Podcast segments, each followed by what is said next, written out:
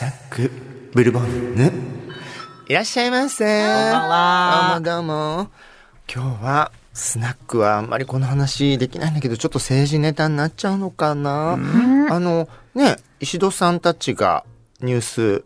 ピックアップニュースでね、はい、もうこの間水曜日に。水曜日にね、はい、話してたあの麻生氏のね失言と、うん、まあそれを言われちゃった上川外務大臣の話なんですけど、はい、まあね、麻生氏がどれだけこう時代にそぐわない失言をしちゃったかはもう水曜日でもね語られていた通り、うん。はい、石戸さんの言葉を借りればあの人のいいところはハットをかぶるところぐらいだって 石戸さんはそうおっしゃっていたわだけだって言ってましたけどやっぱりこうやってねね。今もありますけどいろんなところでこう失言まとめみたいな、うん、今回はメディアに出てましたね、そうね。過去も不幸だったっていう話ね、はい、そう副総裁ですね、うん。はい、で、まあ、今回も当然のお怒りで共産党の小池書記長なんかは今までの暴言の中でも最悪非常識極まりない恥ずべき発言だ。で TBS の「ニュース23の小川アナとかはまたこんなニュースをお伝えしなければならないのかと思いました、うん、麻生氏の発言を聞いた時はみたいに言って。で有働由美子アナも褒める中での言葉遣いはありましたけれども相手へのリスペクトがないかけた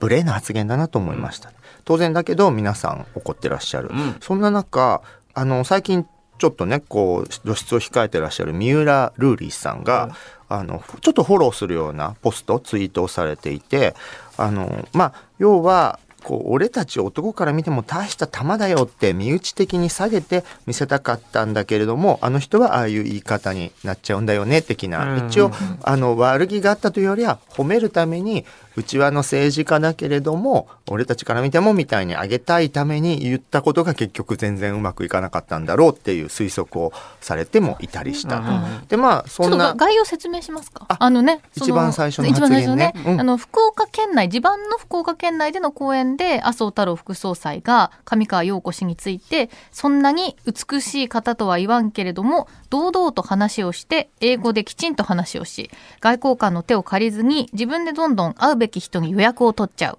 俺たちから見ててもこのおばさんやるねと思った、まあ、この辺りを切り抜かれて、いろいろそういうご意見が出てるわけですね。そうね、はい、その褒めてる部分のトーンからすると、まあ、今いろいろ揺れ動く中でまあ、いわゆるキングメーカー的な立場として麻生さんは、あの、上川君のことも頑張ってるって、こちらは抑えてますよ、みたいな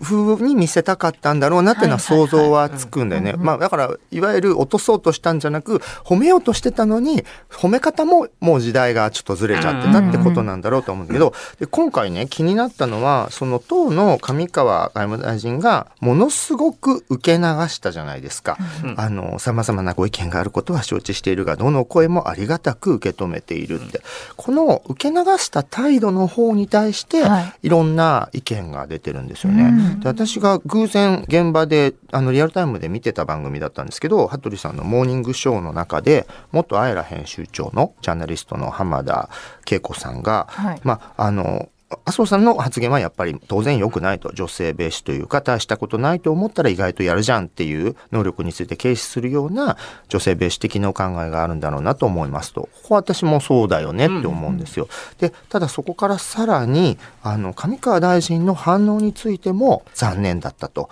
麻生さんと喧嘩したくないという思いはわかるけれども毅然と抗議しないとこういう発言をされて嫌な思いをしている女性や社会に対して差別されても受け流せればいいという間違ったメッセージになっちゃう、うん、我慢して賢く受け流さないといけないと思ってしまうから罪深いと罪深いという言葉でおっしゃったのね。踏み込んでますね。そうそう。で実際ツイッターポストの方ではあの作家の平野啓一郎さんがあの出世のためなら差別的な発言も受け入れるべきだという間違ったメッセージを社会に発信しているとか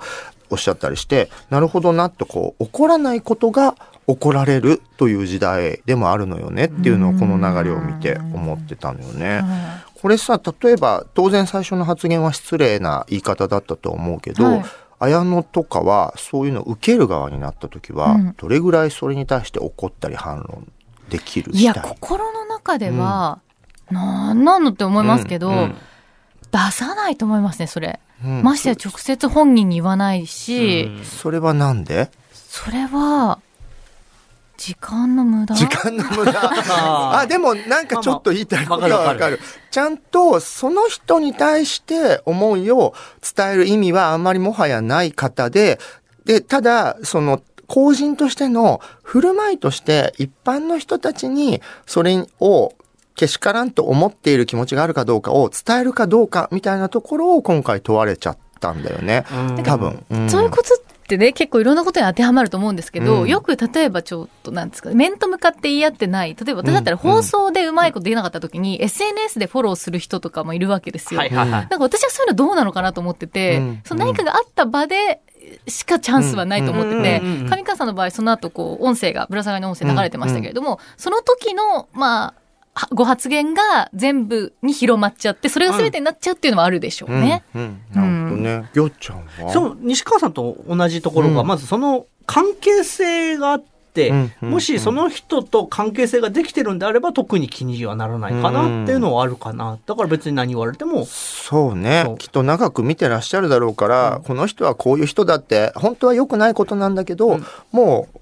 この人に直接何か言ったところでぐらいには思ってらっしゃるのかもしれないし、うん。もちろんねご本人はジェンダーのこととかで海外のね女性のいろいろな政治家の人たちともお話ししてる人だから、ジェンダーバイアスのこととかは人一番ちゃんと分かってらっしゃるとは思うんだよね。だから決してその軽視はしてないと思うんだけど、はい。でも見てる人たちがどう思うかに関しては、両方の論があるよね、ええ。そのあの余裕がむしろはい。完全勝利感があってかっこいいみたいに取る人もいるわけじゃない、男性性のちょっともう正直幼稚だなと思うような言葉遣いに対してむしろ女性性が冷静さを見せたとも言える、ただ確かに起こらないことをこうお手本にはするべきではないかもしれないからその今回その起こらなかった対応に対して起こった人たちが何を言わんとしてるかは分かるんだけど、はいはいはい。でもじゃあ今回上川さんがあそこで激怒した方が良かったのかどうかみたいなところで言うと起こらなかった余裕が